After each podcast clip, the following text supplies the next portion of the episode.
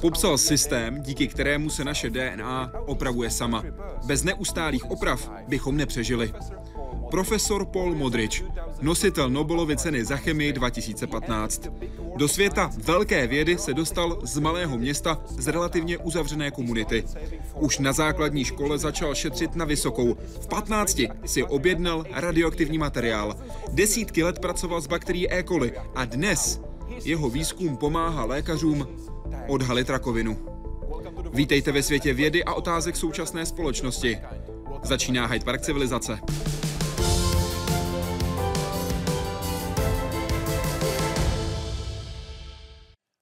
Pane profesore, moc děkuji, že jste přijal pozvání do Hyde Parku civilizace. Díky, že tu můžu být. Líbí se vám zatím v Brně? Rozhodně ano, je to krásné město. Budete mít přednášku? To je pravda dnes večer. Jakou přesně? Co jste si připravil? Připravil jsem si takovou trochu rozšířenou verzi své Nobelovské přednášky. Je to celkový přehled naší práce, která se věnuje korekci párování DNA u bakterií i u lidí. Je to součást Mendlových přednášek. Co pro vás znamená Gregor Mendel? Lidstvo se věnuje šlechtění prostřednictvím výběru už tisíce let. A Gregor Mendel je tím, kdo popsal, jak to funguje. On je otcem moderní genetiky. Řekl byste, že jeho význam je srovnatelný s významem Charlesa Darwina? Samozřejmě. Jsou si rovni? Stojí bok po boku?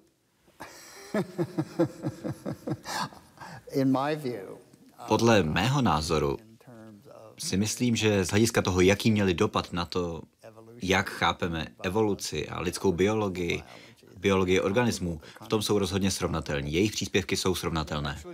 Máme tady několik věcí, které používal přímo Gregor Mendel.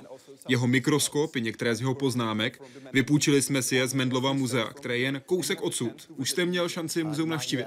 Ještě ne, ale po tomhle rozhovoru... Se chystáte? Ano. Aspoň to tak myslím. Teď jsme v augustiniánském klášteře. Muzeum je jen pár kroků odsud. Doufám, že se stihnete podívat na expozici a že se vám budou líbit. Já se na to moc těším. Říká Paul Modrič, který je dnes vaším hostem v Hyde Parku civilizace. Je to základní molekula života. Když strukturu DNA v roce 1953 definitivně objasnili Francis Crick a James Watson, nejen oni měli za to, že tato sloučenina je mimořádně stabilní a že se u ní mutace objevují jenom velice zřídka. Tři věci tento pohled zcela změnili. Tou trojicí byli Paul Modrich, Aziz Sanchar a Thomas Lindahl. Odhalili, jak je DNA poškozovaná a také popsali, jak chyby v zápisu genetické informace umí sama opravit. DNA is more labeled substance uh, than you would think. It's not made of stainless steel or marble or something. Yeah? And it gets damaged and it has to be repaired all the time. Eh? Chyby v genetické informaci způsobuje třeba ultrafialové záření nebo látky, které člověk vdechuje, když kouří. Jak ale zejména Paul Modrich ukázal, nepřesný zápis DNA může vzniknout i kdykoliv při jejím kopírování. So every time a cell divides, it has to completely duplicate all the chromosomes. So there are millions of base pairs that have to be replicated. And the enzymes that carry out that process, they normally um, are very precise, but they're not perfect. Na tento druh chyb se Paul Modrich zaměřil. Odhalil proces, který kontroluje DNA v nově vzniklých buňkách a který lze nazvat kontrolou pravopisu. Popsal látky, které ho mají na starosti a také jeho podrobný průběh. Za to obdržel v roce 2015 spolu s Tomasem Lindálem a Azizem Sančárem Nobelovu cenu za chemii. Tito vědci tak zcela převrátili vnímání nejdůležitější molekuly pro život na Zemi a ukázali, že každý organismus neustále balancuje na hraně. Na jedné straně jeho genom nemůže být zcela neměný. Of course you don't want a frozen genome because Darwin evolution requires that there are at least some mutations that take place and that we can utilize for selection. Na druhé straně, kdyby jeho proměny byly zcela živelné, často by to mohlo skončit třeba rakovinou. Opravný systém, který Paul Modrich objevil, je tak právě tím mechanismem, který proměny DNA udržuje v přijatelných mantinelech. Jaroslav Zoula, Česká televize. O té DNA by se směl něco dozvědět. Kdo a kdy vám tuhle větu řekl poprvé? To byl můj otec. Ten mi tohle řekl. On byl můj učitel biologie a když jsem chodil do jeho hodin, tam se brala normální tradiční biologie. Ale ten další rok se účastnil nějakého experimentálního kurzu, kde jim představili základy molekulární biologie.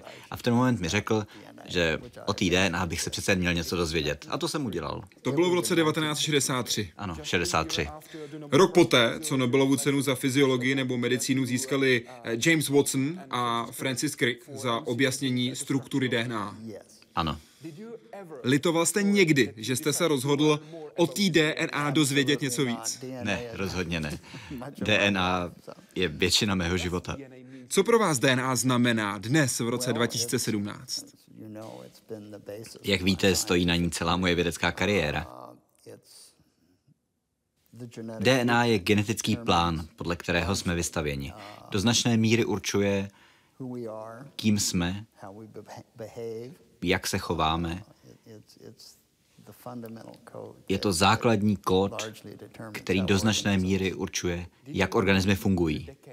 Máte po těch desetiletích výzkumu DNA také osobnější vztah s DNA? Spíše asi s funkcí DNA a s tím, jak probíhá její údržba, jak se ten informační obsah uchovává. To je to, co mě nejvíc zajímá. Jak byste popsal DNA jedinou větou? Je to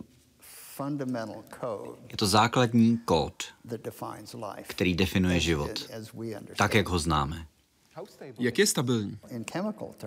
Z chemického hlediska je DNA neuvěřitelně stabilní. Ale ale z... jsou pro ní významné extrémně vzácné události kvůli mutacím, které už ze své podstaty jsou velmi vzácné. V 60. letech byli vědci přesvědčeni, že DNA je úplně stabilní, že se nemění, že se nevyvíjí, že nedochází k mutacím.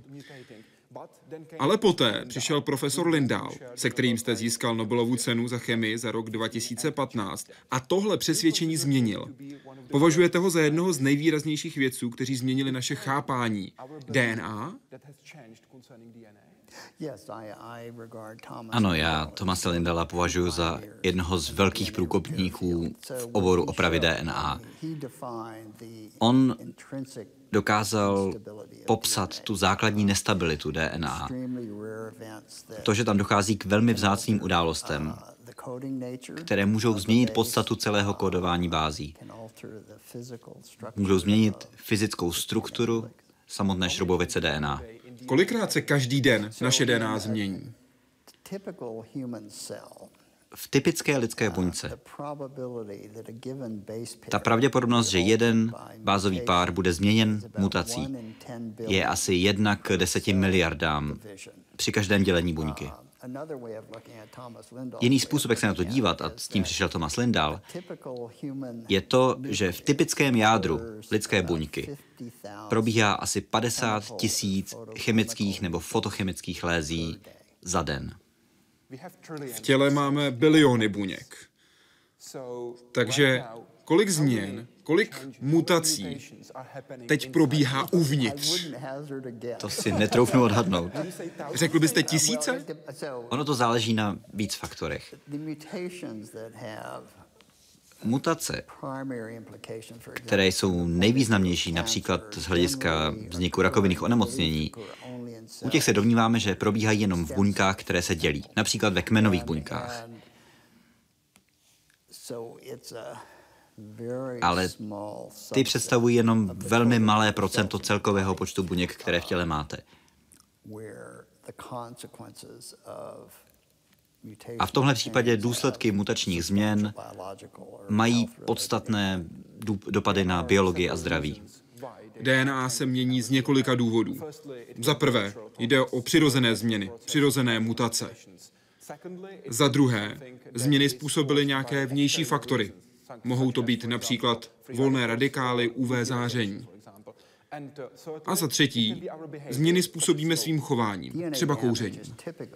Poškození DNA, nebo co bych nazval premutagenní léze, tedy léze, které mohou vést k mutacím, ty se obvykle dělí do dvou kategorií. Do těch, které jsou způsobeny chemickými změnami šroubovice DNA, a to je třeba to záření UV, jak jste zmínil, poškození volnými radikály a tak dále. Nebo to mohou být reakce s chemikáliemi.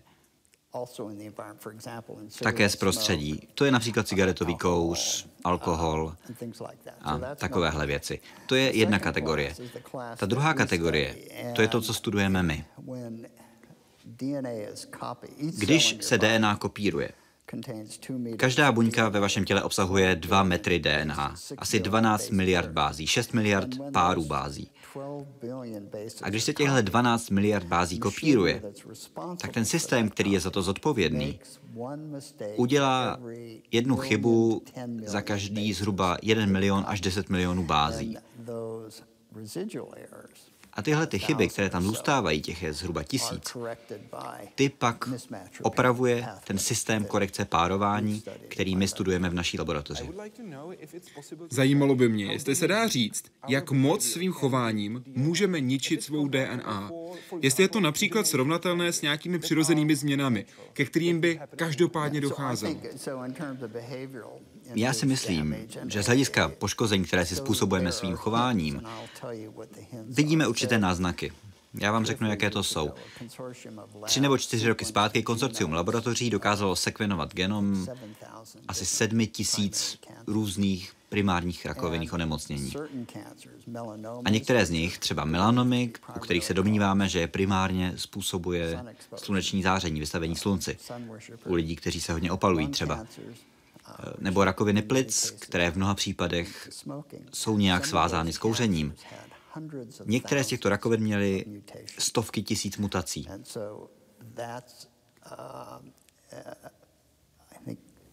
tohle, myslím, je docela dobrý indikátor toho,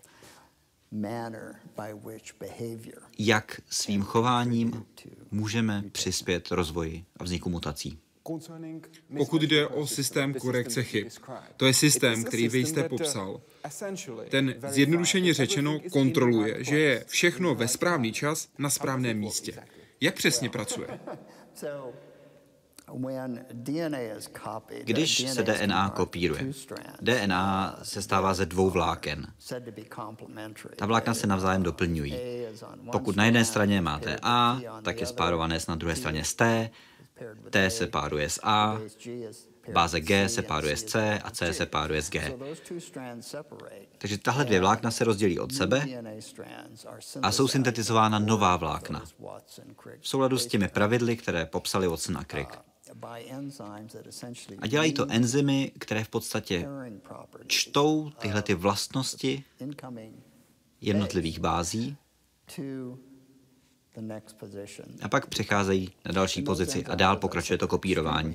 A jak jsem řekl, tyhle enzymy jsou velmi přesné. Obvykle udělají chybu jenom asi jednou za milion až 10 milionů případů. Takže tyhle enzymy pracují jako kontroloři, kteří hledají případné chyby. Oni vybírají, která báze bude připojena. V souladu s těmi pravidly pro párování. A kromě toho mají i vlastní kontrolní mechanismus. Oni, vlastně jich je tam několik. A tenhle mechanismus kontroluje, jestli to vložení báze bylo správné.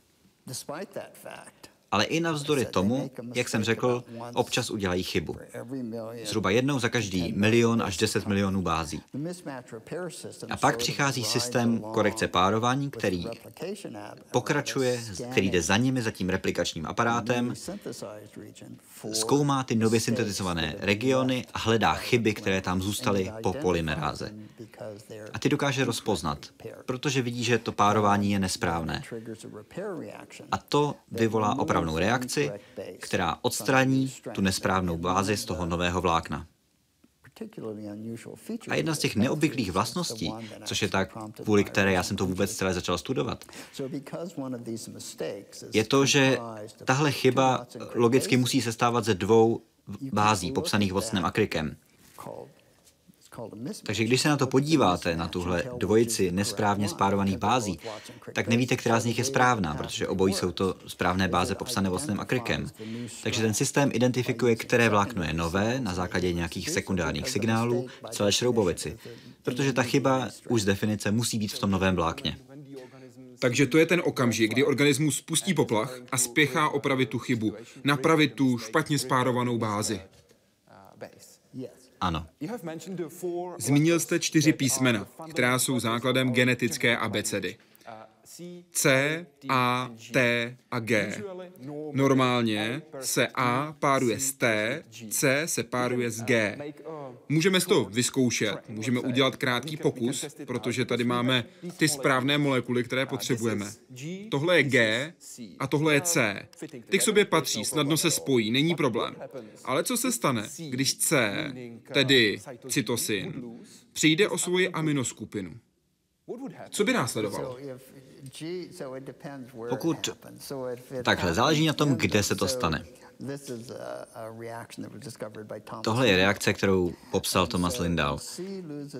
Když C přijde o svou aminoskupinu, tak se z ní stane báze, které se říká U, která má stejné molekulární vlastnosti jako DNA báze T.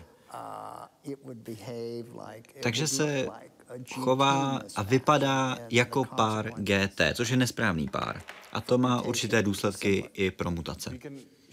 Pro představu si to můžeme ukázat tady. Zkusím dát dohromady C a T. Prostě to nejde, nesedí to. Nesedí to. Nesedí to, pokud použijete tady ty takzvaně preferované tautomerické formy příslušných bází. Co by se stalo ve skutečnosti? Co by se stalo ve skutečné DNA? Teď vidím, že to nepasuje. Co by se stalo v naší DNA? Pravděpodobně předpokládáme, že existují způsoby, které to dokážou napravit. Tohle je myšlenka, s kterou přišli už Watson a Crick ve svém druhém článku v roce 1953. Ty DNA báze, jako ty, které máte v rukou, jsou v takzvané keto tautomerní formě nebo v amino tautomerní formě, kde například G, které tam máte, G máme tady. u báze GC, u páru, páru GC, tohle G je v takzvané keto formě. Vidíte, že ten kyslík tady je spojen dvojnou vazbou. A tahle aminoskupina tady je v takzvané aminoformě. A to jsou ty stabilní formy. Stabilní tautomerické formy. A Watson a Crick tvrdili, že tyhle struktury by mohly mít i alternativní formy. Například, že by ten vodík tady se přesunul sem na ten kyslík. A to vám změní vlastnosti při párování těch bází. Když tohle uděláte, tak tahle, takzvaná enolová forma G, se skvěle spáruje s T. Vypadá to úplně stejně jako párování GC. Ale? Ale takováhle změna je poměrně vzácná. Nicméně dochází k tomu. Chemicky k tomu dochází. I mimořádně vzácné události jsou velmi důležité z hlediska mutací. Jak jsem řekl, u zdravé lidské buňky ta pravděpodobnost, že u konkrétního páru bází dojde k mutační změně, je asi jednak k deseti miliardám, pokaždé, když se ta buňka dělí. Takže pokud máte nějakou událost, ke které dochází s frekvencí jednou za tisíckrát nebo jednou za milionkrát, je to velmi významné. To je obrovský rozdíl. Zaměřme se na situaci, kdy máme špatně spárovanou bázi. Řekněme, že máme T a G. Co by se stalo? Jak systém korekce párování opraví tenhle problém? Ten korekční systém dokáže rozpoznat, nebo aspoň my se domníváme, že dokáže rozpoznat konkrétní konfiguraci, kterou to nesprávné párování má. Čili on putuje podél DNA, skenuje jednotlivé páry bází a pokud spozoruje nějakou anomálii, nějaké nesprávné párování, tak ho dokáže rozpoznat. A v ten moment povolá celý zbytek opravného systému.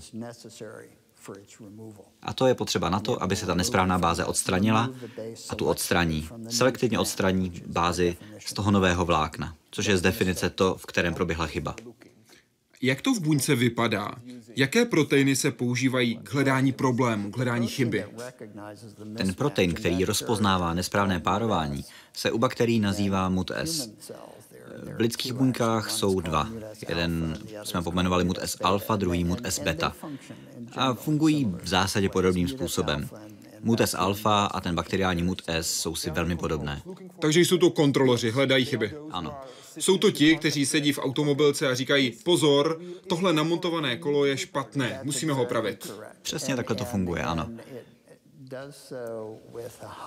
A navíc to dělá s velkou mírou přesnosti, protože tohle opravdu není něco, co by se chtěl aktivovat u jakéhokoliv normálního bázového páru. Kolik chyb přehlédnou? To vlastně nevíme. Ale co víme, je, že v lidských buňkách tenhle systém odstraní asi 99,9% všech chyb, které vzniknou při replikaci DNA. Jak dlouho trvá chybu opravit? Když to pozorujeme v laboratoři, tak to probíhá v řádu minut. Minut. Vždycky. Celý den, celý život. Pravděpodobně ano. Z vašeho pohledu a z vašich zkušeností a znalostí existuje něco, co vyrobil člověk a je tak přesné, tak pečlivé, jako systém korekce párování. Ten má úspěšnost 99,9%. To je úžasné, když se bavíme o tak dlouhém čase, jako je lidský život a o takové množství problémů. Popravdě odpověď na tuhle otázku nemám, ale bavil jsem se o tom s jedním člověkem, který navrhoval počítačové čipy. A ten mi říkal, že ta přesnost tohoto procesu je v podstatě srovnatelná s tou celkovou přesností opravy bází DNA. Je správně, pokud řeknu, že systém korekce párování snižuje frekvenci chyb tisícinásobně? Ano, to je těch 99,9%. Co by se stalo, kdybychom tenhle systém vypnuli? To víme naprosto přesně, co se stane, když se ten systém vypne. U lidí, pokud tenhle systém oprav vypnete, tak to vede k rakovinnému onemocnění. Existuje dědičná forma, to je jedna z nejběžnějších forem dědičných rakovin, Lynchův syndrom. A lidé, kteří mají tohle onemocnění, mají mimořádně vysokou pravděpodobnost, že se u nich rozvine rakovina tlustého střeva. Ale také endometriální, některé gastrické karcinomy, ale nejčastěji je to rakovina tlustého střeva. A to je asi 3 až 5 všech rakovin tlustého střeva, s kterými se setkáte na klinice. Pak existuje i sporadická forma této nemoci. Sporadické rakoviny jsou takové, které nemají žádnou známou dědičnou složku. A u té sporadické formy jeden z genů je takzvaně epigeneticky umlčen. V podstatě vypnutý. On se normálně sekvenuje, ale netranskribuje se. A tahle forma onemocnění je zodpovědná za asi 15 případů rakoviny tlustého střeva. A zatím stojí jeden gen. Jeden gen. To pomáhá nejen z dlouhodobého pohledu na genetický vývoj, na výzkum v této oblasti, ale také lékařům při diagnostice nemocí. Moje skupina ukázala, že u těchto rakovin, o kterých jsme teď mluvili, je ten opravný systém biochemicky defektní a identifikovali jsme, které proteiny tam chybějí. To, že máme k dispozici sekvence těchto genů, a na tom teď pracuje spousta dalších laboratoří, to, že máme tyhle sekvence, je mimořádně užitečné, pokud chcete diagnostikovat pacienty s Lynchovým syndromem. Řekněme, že máte rodinu, v níž se tahle choroba dědí, v rodinné anamnéze je rakovina a vás zajímá, pokud mají dítě, tak to dítě má pravděpodobnost 50 na 50, že zdědí gen této nemoci. A protože máme sekvence těchto genů, tak můžeme velmi snadno říct, jestli tohle dítě si musí v budoucnosti dělat nějaké starosti. Váš výzkum může pomoct nejen v tomhle směru, ale třeba také s pochopením procesu stárnutí buněk. Stárnutí buněk popisují mnohé teorie. Máme určité důkazy o tom, že časem naschromážděné mutace mohou hrát nějakou roli, mohou nějak přispívat procesu stárnutí. Takže ano, může to mít nějaký vliv. Svůj výzkum jste začal s bakterií E. coli. Můžete srovnat, jak funguje systém korekce párování u E. coli a u člověka? Já to zkusím. Ten protein, který rozpoznává nesprávné spárování u E. coli a ten primární systém, který to dělá u lidí, ty fungují velmi podobně. Takže ten systém rozpoznávání pak povolává další komponenty, další složky opravného systému a aktivuje proces odstranění té nesprávné báze. Část toho nového vlákna je pak odstraněna. A ten systém v E. coli a v lidské buňce ty mechanismy, jak je to odstraněno, jsou podstatně jiné. Ale je dost těžké popsat, jak, když tu nemám papír a tušku. Tak vám to moc neukážu, jak přesně. Kolik proteinů je zapojen u E. coli a kolik u člověka? U E. coli jich je 13,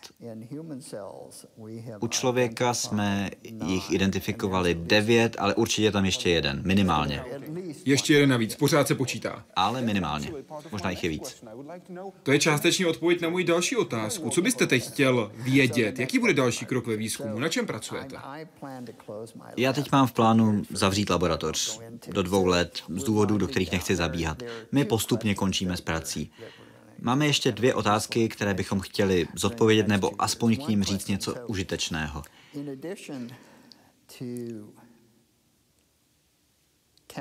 Kromě predispozic k rakovině,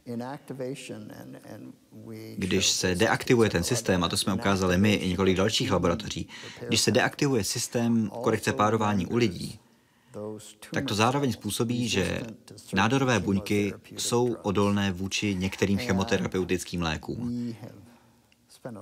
A my jsme strávili docela hodně času tím, že jsme zkusili pochopit proč. Protože to samozřejmě má i nějaké důsledky pro klinickou práci, pro chemoterapii. Ale hlavně se snažíme pochopit, proč tahle rezistence vzniká, proč k tomu dochází na molekulární úrovni. A už jsme se o tom něco dozvěděli a teď postupně se snažíme nechat ty experimenty doběhnout. A druhá věc, kterou řešíme, jak už jsem tady naznačil, my máme za to, že hlavním úkolem systému korekce párování je prevence mutací, že je to systém, který stabilizuje genom. Ale jsou dva velmi důležité případy, kde funkce tohoto korekčního systému naopak je vyžadována k tomu, aby vznikaly mutace. Jedno z toho souvisí s tvorbou protilátek a do toho teď nebudu zabíhat. A ten druhý případ, to je takzvaná expanze opakovaných tripletů. To jsou segmenty, kde se vám opakují báze CAG, CAG, CAG, jenom se pořád do kolečka opakují. A tahle opakování se objevují u řady různých genů. A u některých lidí ten počet těch opakování postupně roste a roste a to způsobuje asi tucet různých neurodegenerativních onemocnění. Jako je Parkinson. Jako je Huntingtonova choroba a myotonická dystrofie, ty jsou asi nejznámější. A tahle expanze, tyhle expanzní události, ty vyžadují funkční systém korekce párování. Čili předpokládáme, že ten systém je do toho nějak zapojen, do vzniku těch mutací, které způsobují tato onemocnění. My už jsme na tom trochu pracovali a ještě na tom budeme pracovat, protože chceme vědět, jak se to děje a proč. Pořád pracujete s E. coli? Ne, s E. coli jsme přestali asi před deseti lety. Podíval jste se na to zpětně? Ohlédl se? Já nejsem člověk, který by se moc ohlížel, ale jak stárnu, tak ano, stává se mi to čím dál častěji. Pojďme se naspátek podívat trochu víc na konkrétní okamžik, který byl podle mě pro vás velmi důležitý. Zaměřme se na chvíli, kdy jste se dozvěděl, že získáte Nobelovu cenu. Zajímalo by mě, kde jste byl, když se vám ozvali z Nobelovské komise. Ten okamžik, kdy jste se dozvěděl, že dostanete Nobelovu cenu za chemii. Moje žena a já máme takovou malou chatku v New Hampshire, kde trávíme poslední víkend v září a první víkend v říjnu každý rok. A tam jsme zrovna byli, když jsme se to dozvěděli. A já jsem se to dozvěděl tak, že mi přišla sms od jednoho z mých bývalých postdoktorálních spolupracovníků a posílal mi gratulace. Ale máme tam internetové připojení, tak jsem se podíval na internet a tam to bylo, na stránkách Nobelova výboru. A tak jsem to zjistil. Poslechněme si část vašeho telefonického rozhovoru pro webovou stránku Nobelových cen. Hello. Hello, this is Adam Smith. So, where am I calling you?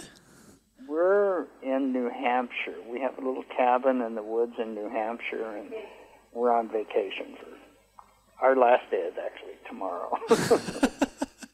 so this was sort of a And, shock. and there, and there was you thinking you got away from it all. we thought so. Užil jste si ten poslední den dovolené? Dost nám to pokazilo plány.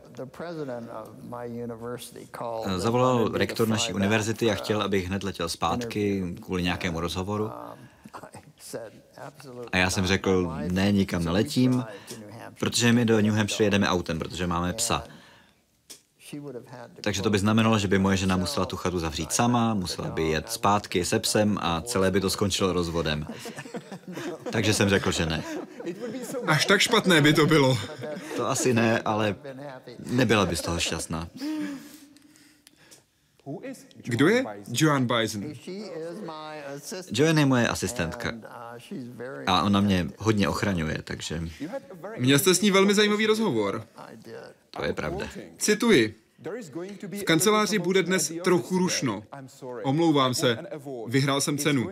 Bude to trochu šílené a tak jsem se chtěl omluvit. Tohle byla první slova, která jste jí řekl poté, co jste se dozvěděl, že vy dostanete nejprestižnější vědeckou cenu na světě. Omlouvám se. Vzpomenete si, jak zareagovala?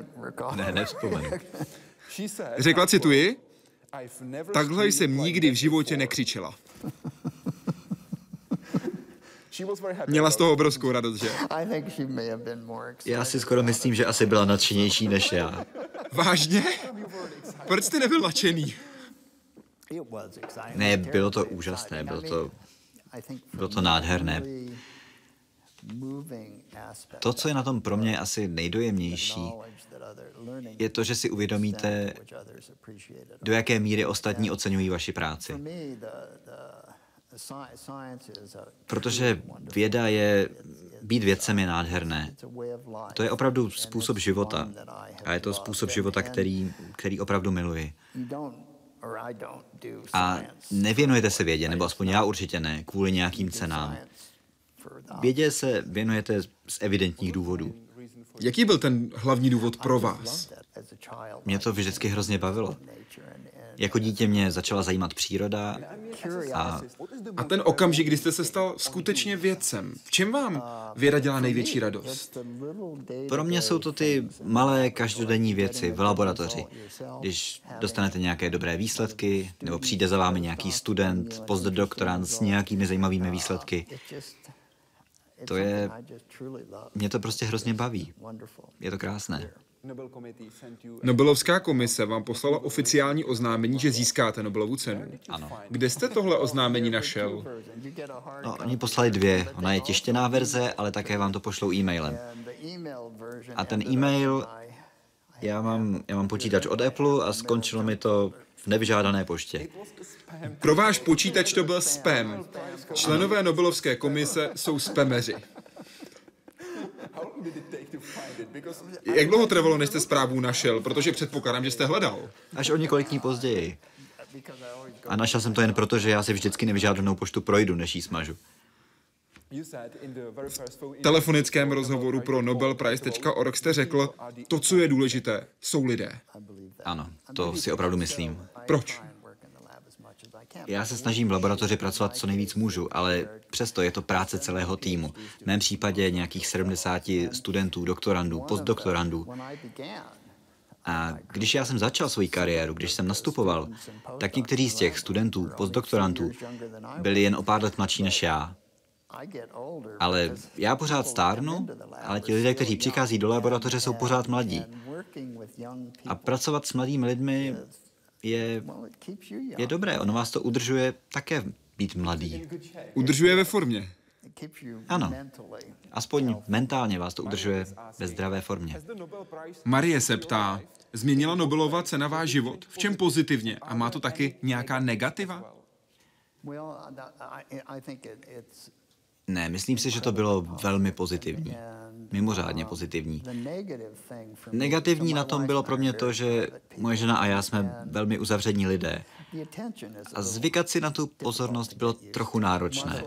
Omlouvám se.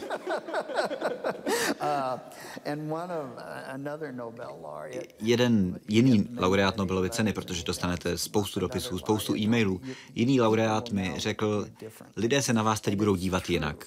A to měl pravdu. Ale to je vlastně směšné, protože ta práce, za kterou tu cenu dostáváte, v mnoha případech, a rozhodně v mém případě, proběhla před deseti lety, nebo vlastně až třiceti lety. A vy jste pořád ten stejný člověk, jako jste byl předtím. Ale pořád je to vaše práce. Je to vaše práce, ano. Otázka od Lenky. Znáte se s Tomasem Lindálem a Azízem Sančárem? Spolupracoval jste s nimi předtím, než jste dostali Nobelovu cenu? To jsou lidé, se kterými jste sdílel Nobelovu cenu za chemii 2015. Oba je znám asi 30 let. Tomas Lindahl je úžasný člověk, ale toho znám vlastně jenom profesionálně. Aziz Sančár je ale můj dobrý přítel. My bydlíme poměrně nedaleko od sebe, občas zajdeme na večeři a taky jsme spolupracovali na některých experimentech, když jsme pracovali na něčem podobném. Nobelovu cenu za chemii jste společně získali v roce 2015 a Aziz Sančár je první nobelista, který se narodil v Turecku. Ano. Jak si poradil s popularitou? Já myslím, že on to zvládl velmi efektivně. Efektivně. On, oni mu dokonce vydali známku, Turecko vydalo známku, na které je jeho obrázek. Nemrzí vás, že nemáte vlastní známku? O to dík zvlášť nestojím. Ona turecká vláda nám dokonce poslala dopis, kde se omluvili, že Tomas a já na té známce nejsme. Skutečně? Ano, opravdu. Poslali zprávu mailem, nebo to byl dopis? To byl e-mail. E-mail. Říkal jsem si, že kdyby to byl dopis, tak mohli použít tu známku, to by bylo dokonalé. Ale oni ještě v té době neměli hotovou, takže jenom nám to říkali. Ale byla by to dobrá kombinace. Takhle propojit. A mimochodem ta známka je moc hezká. Zajímá mě váš osobní příběh, protože vy jste vyrostl na malém městě, v relativně uzavřené komunitě, v městečku Retn na severu Nového Mexika s 6885 obyvateli. Popsal jste Retn jako místo, kde, cituji vaše slova, byla příroda hodně rozmanitá a během pěti mil se mohla úplně proměnit. Hodně mě to motivovalo, abych přemýšlel o světě kolem sebe. A také jste dodal, byla to bezpečná komunita, ve které žili hlavně srdeční lidé ve spojení s přírodou. Jak vás tohle ovlivnilo? Jedna z těch úžasných věcí na tom, když jsem vyrůstal v tomhle prostředí, bylo to, že jsme měli obrovskou svobodu. My měli opravdu obrovskou svobodu jako děti. Po škole jsme si dělali, co jsme chtěli. O víkendech jsme si dělali, co jsme chtěli. Naši rodiče nás nechávali, ať si najdeme vlastní cestu. A to nebyli jenom moji rodiče. To byli rodiče mnoha mých přátel. A myslím, že to bylo proto, že ta komunita byla opravdu velmi bezpečná. Tak jsme byli nezávislejší. My jsme si mohli pracovat na vlastních zájmech. My svým způsobem jsme asi nebyli vystaveni věcem, jako například? Když jsem přišel na vysokou, na MIT, což je těžká škola, tak jsem zjistil, že ačkoliv jsem měl velmi dobré vzdělání, tak většina mých spolužáků na MIT prošla mnohem pokročilejšími kurzy, které se u nás prostě neučili a v mnoha případech se pravděpodobně dodnes neučí v takhle malých venkovských komunitách. Ale nakonec se mi podařilo je nějak dohnat a přežít. Vzpomenete si na první přednášku profesora Metuka? Jeho první přednášku z matematické analýzy? Ano, Pamatujete si na tu větu, kterou řekl? to byl první den, to byl kurz 1801 na MIT, úvod do matematické analýzy. Ten řekl, předpokládám, že všichni víte, co je to derivace. A já neměl nejmenší tušení, co je to derivace. Co jste si v tu chvíli pomyslel? Že mám fakt problém. A deptalo vás to? Nebo jste si naopak řekl, tohle je výzva, já to dokážu, já to zvládnu. I když teď nevím, o co jde, přijdu na způsob, jak se to naučit. Jak jste se k tomu postavil? Vyděsilo mě to. Ale my jsme byli vychováni v tom, že je správné pracovat. A tak jsem prostě začal pracovat. A nakonec jsem se naučil to, co jsem potřeboval. Když je řeč o lidech, kteří vás ovlivnili, myslím, že jste se potkal s mužem, který vaši cestu hodně ovlivnil. Ethan Singer. Ano. Salvador Luria, protože já jsem si potřeboval na vysoké přivydělávat. Mi sehnal práci, že jsem mohl umývat laboratorní sklo u Isena Signera, což byla laboratoř hned vedle uh, té Luriovi. A tam pracovalo několik postdoktorandů a ti mě hrozně moc podporovali. Oni mě zapojili do některých svých pokusů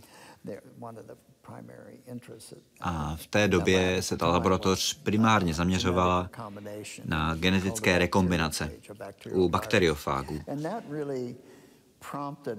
A to vlastně vedlo k tomu, jaký jsem si pak vybral obor a jakou jsem si zvolil kariéru. Zmínil jste to mytí zkumavek, ale to bylo ve skutečnosti pro vás posun, protože předtím jste mil grill. To je pravda a to jsem nesnášel. Ale bylo to nutné, abyste to zvládl. Ano, děláte to, co dělat musíte. Cituji. Nepřibližujte se k tomuto balíčku na méně než 15 stop, pokud to není nezbytně nutné. O čem mluví? Mě začala hrozně zajímat radioaktivita, když mi bylo asi 15. A našel jsem inzerát v časopisu v Scientific American, kde nabízeli sadu radioaktivních izotopů. A ty jste si mohl objednat, bez jakékoliv licence. Tak jsem přemluvil tátu, aby mi je objednal a on to udělal. A asi za dva týdny mu volali z nádraží, říkali, pane Modriči, máme tady balíček pro vás. Je na něm napsáno radioaktivní. Nezdržujte se ve vzdálenosti menší než 15 stop, pokud to není nezbytně nutné. A to byly ty moje izotopy. A tak je přivezl domů, dal mi je a já jsem si s nimi prováděl nějaké experimenty. Máte video z vašich vědeckých začátků? To nemám. Ale moje žena je taky vědkyně a když jsem jí tuhle historku vyprávěl, tak bylo jasné, že mi vůbec nevěří. Ale když zemřela moje matka v roce 2002, tak jsme procházeli její věci a moje žena Vickers našla sešitek, ve kterém jsou radiografy. A jsou tam záznamy z mých pokusů. A tenhle sešitek je teď v Nobelovském muzeu. Bylo v Retnu normální, že 15-letý kluk má doma radioaktivní materiál? Asi to nebylo úplně běžné, ale asi to nebylo ani zas tak mimořádné. My jsme opravdu měli obrovskou svobodu. Všichni nás podporovali v tom, abychom šli za tím, co nás zajímá. Učitelé, rodičové našich přátel. Pro mě to opravdu bylo skvělé místo, kde zažít dětství. Pro nobelprize.org jste popsal, že váš otec a vaše matka měli rozdílný přístup, jak vás vychovávat. Na jedné straně velmi protektivní rodič, na straně druhé spíš s přístupem je to na tobě, nauč se a postarej se. Vaše matka, váš otec. To je pravda. Zaujalo mě, že jste si na vysokou školu začal šetřit, už když vám bylo Když mi bylo první brigádu jsem začal, myslím, ve 13, to jsem rozvážel noviny. Ale oba moji rodiče vyrůstali během velké hospodářské krize. Takže nám pořád říkali, že bychom měli uspořit valnou většinu peněz, které vyděláme. Takže já jsem při škole dělal spoustu různých věcí a ušetřil jsem si docela hodně peněz. Ale bez toho bych nikdy nemohl jít na MIT. Také jste na závodišti prodával sázkařské tikety. To je pravda, ano. To byly koňské závody, já jsem tam proplácel sázky. Vsadil jste si někdy? Samozřejmě. My jsme to měli zakázané, ale stejně jsme to dělali. Znali jsme manželky všech žokejů a když si nějaká žena žokeje vsadila na svého manžela, tak jsme si všichni vsadili taky. A jakou jste měl bilanci? Prohrával jste nebo vyhrával?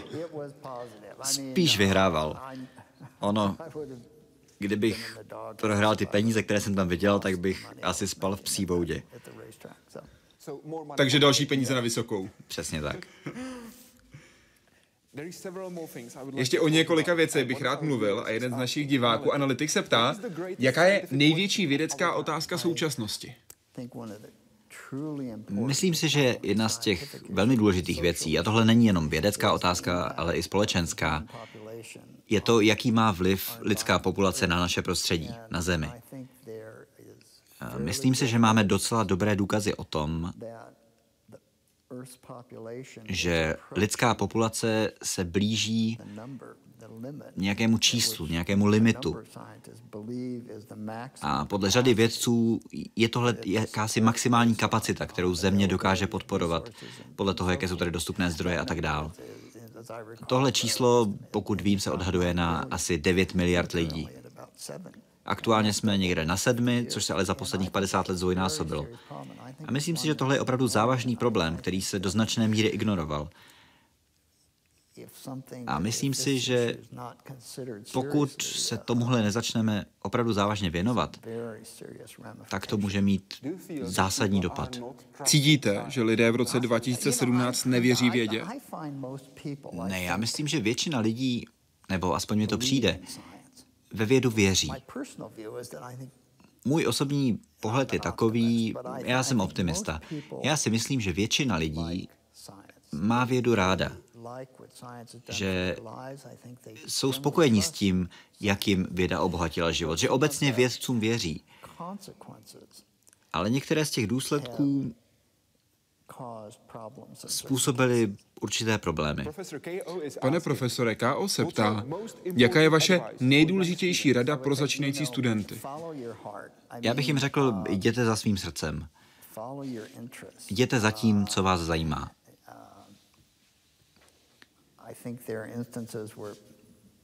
Myslím si, že jsou případy, kdy rodiny své děti někdy trochu moc řídí. Někdy je to dobré, někdy to zas tak dobré není. A myslím si, že mladí lidé si opravdu musí najít vlastní cestu.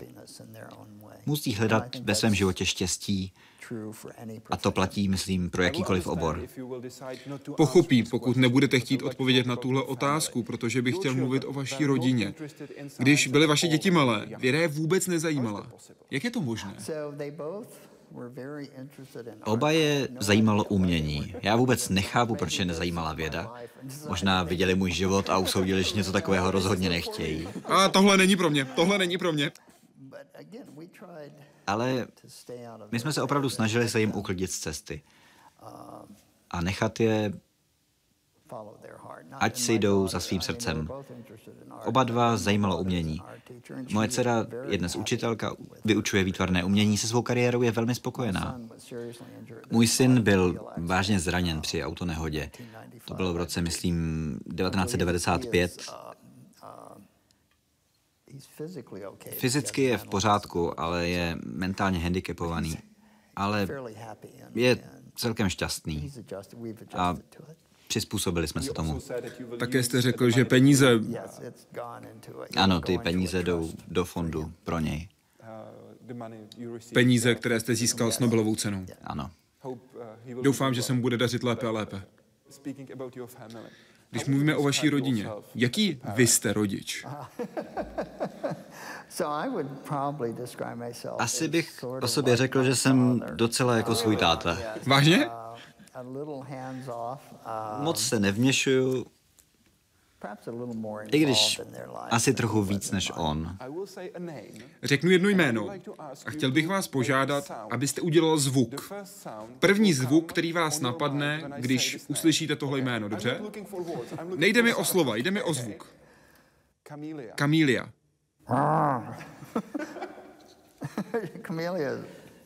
Kamilia byla tygřice, kterou jsme vychovávali až do věku 6 měsíců. Ona s námi chodila každý den do laboratoře. A bylo to, bylo to opravdu skvělé. Vy jste měl tygřici v laboratoři? Ano. Jak je to možné? Jeden můj kamarád zachraňoval a rozmnožoval ohrožené kočkovité šelmy. On měl 18 tigrů, několik lvů, pár jaguárů, několik leopardů, karakaly a servaly. Ty teda nejsou ohrožení, ale to je jedno. A v jeden moment měl asi 12 tygřích koťat, tak nějak. A tahle koťata pak měla jít do zoologických, do rezervací a tak dál, kde bylo jasné, že se budou setkávat s lidmi. Takže on chtěl, aby byla vychovávaná lidmi, aby byla zvyklá na kontakt s člověkem. A tygři jsou úžasná zvířata. Aspoň můj dojem je takový, že chováním se víc blíží psům než kočkám. A Kamilia byla opravdu skvěle vychovaná.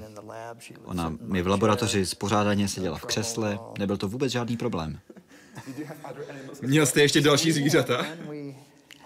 Pak jsme měli ještě servala. Serval je takové, taková malá západoafrická kočka.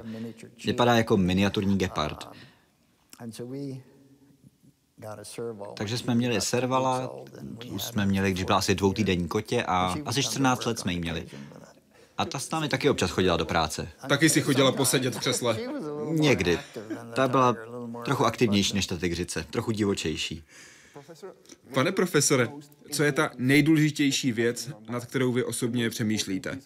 Co je to nejdůležitější, co byste chtěl předat divákům? Nejdůležitější rada, myšlenka, nápad. To, co vy považujete za klíčové.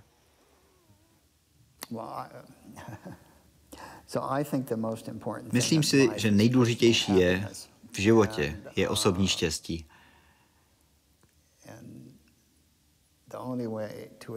A jediný způsob, jak ho dosáhnout, je opravdu jít za svým srdcem.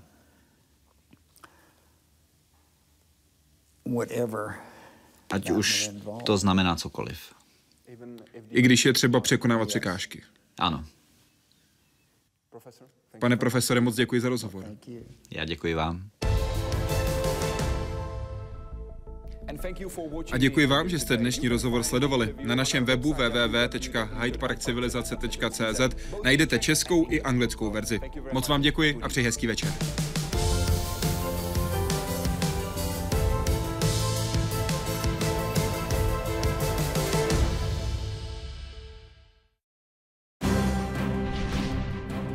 Státní pokladna na suchu.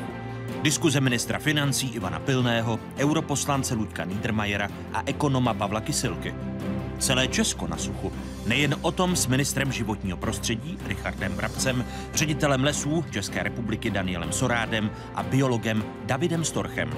Dívejte se zítra od 12 hodin na jedničku nebo na 24.